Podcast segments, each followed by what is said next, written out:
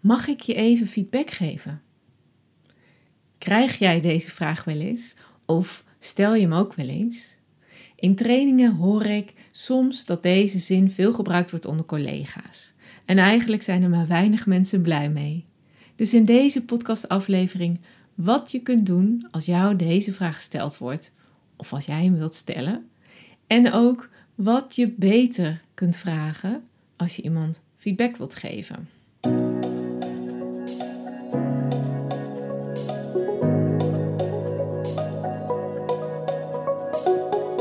Dat je luistert naar Positief Motiveren, de podcast voor zorgprofessionals die nieuwsgierig zijn hoe motiveren leuker en makkelijker kan.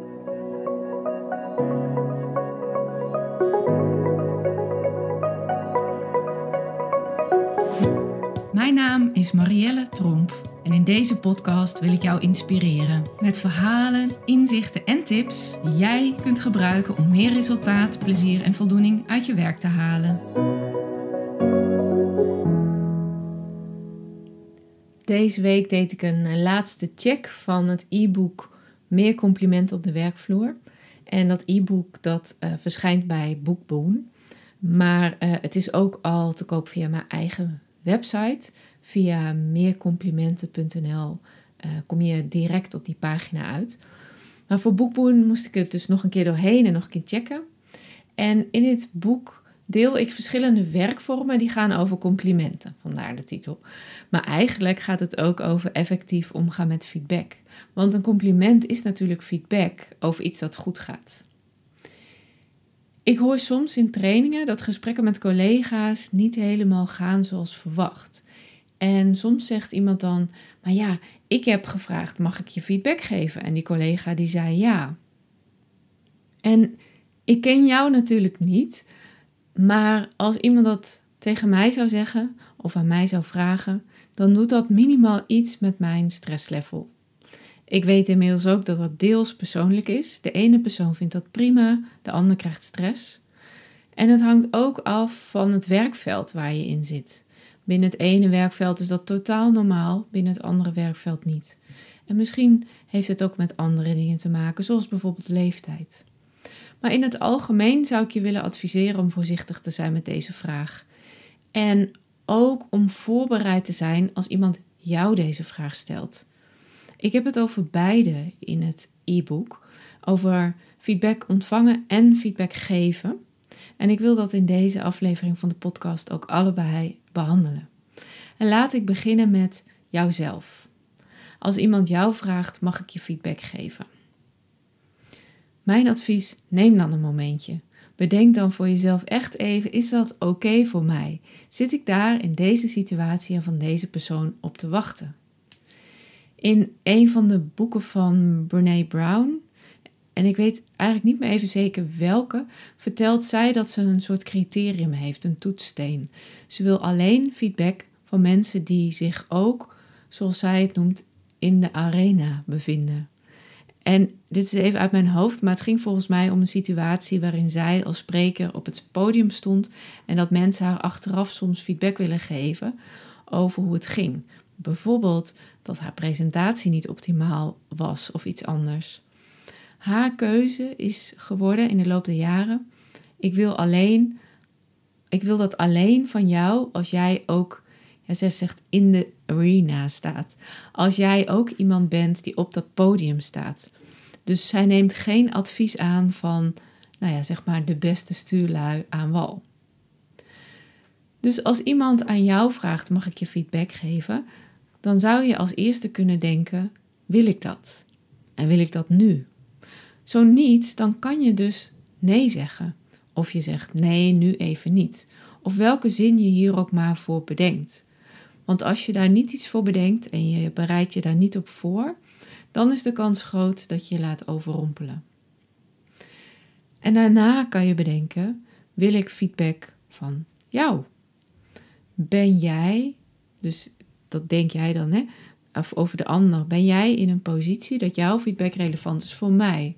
Want misschien ben jij zelf als luisteraar iemand die stevig in haar schoenen staat, maar bij de meeste mensen komt feedback vrij hard aan, ook al is dat niet zo bedoeld. Ons brein neemt negatieve punten veel zwaarder op dan de positieve. Dat is gewoon evolutionair handig geweest bij overleven, maar dat zit nog steeds in ons brein. En in het verlengde daarvan heb ik nog een derde stap of een derde advies als het gaat om feedback aan jou. Vraag of iemand geen feedback wil geven, maar met jou vooruit wil kijken. Dus zeg bijvoorbeeld: ehm, Ik wil liever geen feedback, maar ik wil wel advies hoe het beter kan.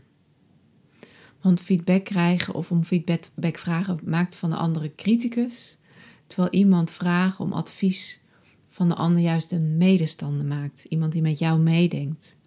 Dit is trouwens een van de ideeën uh, van de vormen in het boek als het gaat om jezelf gemotiveerd houden. Dus samengevat, 1. Wil ik feedback of advies en wil ik dat nu? 2. Wil ik dit van jou aannemen? En 3. Kan je er misschien een advies van maken gericht op de toekomst? Dus dit gaat allemaal over als iemand jou feedback wil geven. Maar ik gaf ook al aan hoe het kan werken met advies geven. Ook hier is het goed om te bedenken wat je doel is. Houd in je achterhoofd ook hier dat negatieve dingen dus veel sterker overkomen dan de positieve. En waarschijnlijk ook veel sterker dan je bedoelt. Ga nooit, nooit feedback geven om je eigen rol of positie te bewijzen. Soms zie ik dat wel eens gebeuren. Wat iemand dan eigenlijk doet is ja, via feedback haar eigen kennis of ervaring of functie laten zien. Maar bedenk eerst echt altijd wat je voor ogen hebt met je feedback. Wat is je doel? Als jouw doel is dat de ander er beter van wordt en er echt wat mee gaat doen, dan heb je gewoon even na te denken over de manier waarop je het gaat brengen. En daarover een uh, anekdote. Ik ben de afgelopen maanden wat aan het opruimen en ik kom van alles tegen. En een van de dingen die ik tegenkwam was een stageverslag van toen ik als fysiotherapeut in het uh, ziekenhuis stage liep. In dat stageverslag waren heel veel aspecten positief. Maar wat ook steeds terugkwam was, je komt onzeker over. En dat kwam op verschillende manieren terug. Wat denk jij dat dat op dat moment, heel veel jaren geleden, bedoel ik dan, met mij deed? Om dat te lezen en om dat te horen. Denk je dat dat hielp om mij zeker te laten voelen? Nee, natuurlijk niet. Dat was echt zo'n negatieve spiraal. Mijn stagebegeleiders hadden echt het beste met me voor. Dit was ook absoluut niet slecht bedoeld. En er was ook wel een soort poging om deze feedback om te buigen naar een advies, zoals ik eigenlijk net ook al gaf als tip. Uh, want met feedback kijk je dus terug, daar kan je niets meer aan veranderen. En met advies kijk je vooruit, daar kan je iets aan veranderen. En mijn stagebegeleiders op dat moment gaven wel advies, maar dat was in de categorie: kom op, zorg dat je wat zekerder overkomt. Dus ja, dat was advies, maar daar had ik niks aan. Want hoe moest ik dat dan doen? Hoe stelde zich dat voor? Moest ik wat anders doen, anders zeggen, anders staan, anders stemgebruik, andere woorden? Allemaal vragen trouwens die ik nooit heb gesteld. En waar ik serieus dus ook pas verbaasd over was nu ik het jaren later weer zag. Op dat moment zelf vond ik het vooral super frustrerend. Maar ook iets wat blijkbaar bij mij hoorde. Want niemand gaf aan hoe ik dat dan anders kon doen of anders moest doen. Trouwens, over growth mindset en fixed mindset gesproken voor de mensen die Carol Dweck kennen.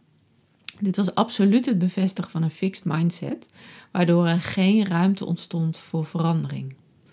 Als ik daar nu heel veel jaar later op terugkijk, dan vind ik het best wel gek dat dat zo is gegaan. Want het hielp me totaal niet verder. En nog steeds, ik ben ervan overtuigd dat het vanuit alle positieve intenties zo ging. Maar voor jou, wil jij iemand anders feedback geven? Bedenk dan als eerste wat je doel is. Als je oprecht de ander wilt versterken, dan heb je dus goed na te denken over het tweede punt, hoe je dit gaat brengen. Je hebt dus alvast wel bedacht dat je het beter als een advies kan brengen en dan dus heel concreet. Hoe gaat dit een volgende keer beter? Wat kan de ander precies doen voor nog meer succes? En, en misschien hoor je daar ook al in. Um, het is dus heel sub, subtiel qua taal. Want ik zeg niet hoe kan je het anders doen voor succes, maar voor nog meer succes. Dat is echt een versterkende zin. Het maakt de ander sterker en niet kleiner. Dus geef dat advies. En als jij leraar bent of stagebegeleider, dan heb je nog ergens rekening mee te houden. En dat is een van de werkvormen in het e-book die ik uh, feedback van de professor heb genoemd. Want als jij veel meer kennis of ervaring hebt dan de ander, dan kan je feedback onbedoeld heel demotiverend overkomen. Je moet je altijd realiseren dat als de ander jou ziet als iemand met veel ervaring en kennis, dat feedback dan kan voelen als een oordeel over capaciteiten, waardoor iemand kan denken dat hij, of zij nou eenmaal niet beter kan dan dat hij of zij heeft gepresteerd. Dus dat het nou eenmaal zo is dat hij of zij het niet goed kan. Totaal niet jouw bedoeling. Ehm, maar als je rekening houdt met dat verschil, dan kan je je feedback weer anders formuleren, waardoor dit wel zorgt voor motivatie. En wat je dan kan doen, is wat ik dus de feedback van de professor heb genoemd, omdat het geïnspireerd is op de aanpak van Daniel Cole, en dat is weer samengevat door Daniel Pink. Het is een manier van feedback waarbij je uitstraalt dat je vertrouwen hebt dat de ander het kan. Daarvoor is het goed om een zin te zoeken die past bij jou en bij de ander. Die zin die benadrukt dat je hoge verwachtingen van iemand hebt, omdat je weet dat zij of hij dit in de toekomst waar kan maken. Uh, bijvoorbeeld als inspiratie eventjes een zin, want het is altijd belangrijk dat je een zin zoekt die bij jou past. Uh, maar zo'n zin zou kunnen zijn: Ik geef je deze feedback omdat ik hoge verwachtingen van je heb en ik weet dat je ze waar kunt maken. Dus wil jij feedback geven? Ten eerste, check je doel. Waarom wil je het? Wat wil je ermee bereiken? Ten tweede, geef een advies. Kijk dus vooruit, adviseer hoe het nog beter kan, in plaats van terugkijken en feedback geven op iets dat al geweest is. En ten derde, ben jij iemand met veel meer ervaring? Wees je dan bewust van het risico dat de ander dit als een oordeel kan zien. Zo, daarmee heb ik hopelijk duidelijk gemaakt waarom ik altijd wat, wat wijfelend sta tegenover feedback. Het heeft zoveel onbedoelde bijwerkingen. En ik hoop dat je zowel bij het ontvangen van feedback als bij het geven van feedback nu iets meer handvatten hebt gekregen. En zoals ik al noemde, complimenten, dat is eigenlijk dat feedback op iets wat er goed is gegaan. En die feedback is bijna altijd welkom. Maar ook daar is het goed om na te denken over je formulering, zodat een compliment niet wordt weggewimpeld of zelfs verkeerd opgevat. Mocht je daar meer willen over willen weten, dan is dat e-book misschien interessant voor je. Of eigenlijk is het trouwens niet alleen een e-book, het is een mini-programma. En in dat mini-programma krijg je dat e-book. Dat kun je downloaden met informatie over complimenten. Maar je krijgt ook toegang tot 15 werkvormen. En die staan in een online leeromgeving. En daardoor is het makkelijk om daar ook weer praktijkvoorbeelden aan te koppelen. Die vind je daar ook. Dit eh, mini-programma vind je dus via www.meercomplimenten.nl. En daar kan je ook de inhoudsopgave en de inleiding bekijken voor een duidelijk beeld of dit bij je past. Dat was mijn aflevering voor vandaag. Ik hoop dat ik je weer heb mogen inspireren. Graag tot de volgende keer. Tot slot nog even dit. Ik vind het bijzonder dat je luisterde en dat ik even met je mee mocht vandaag. Dank je wel.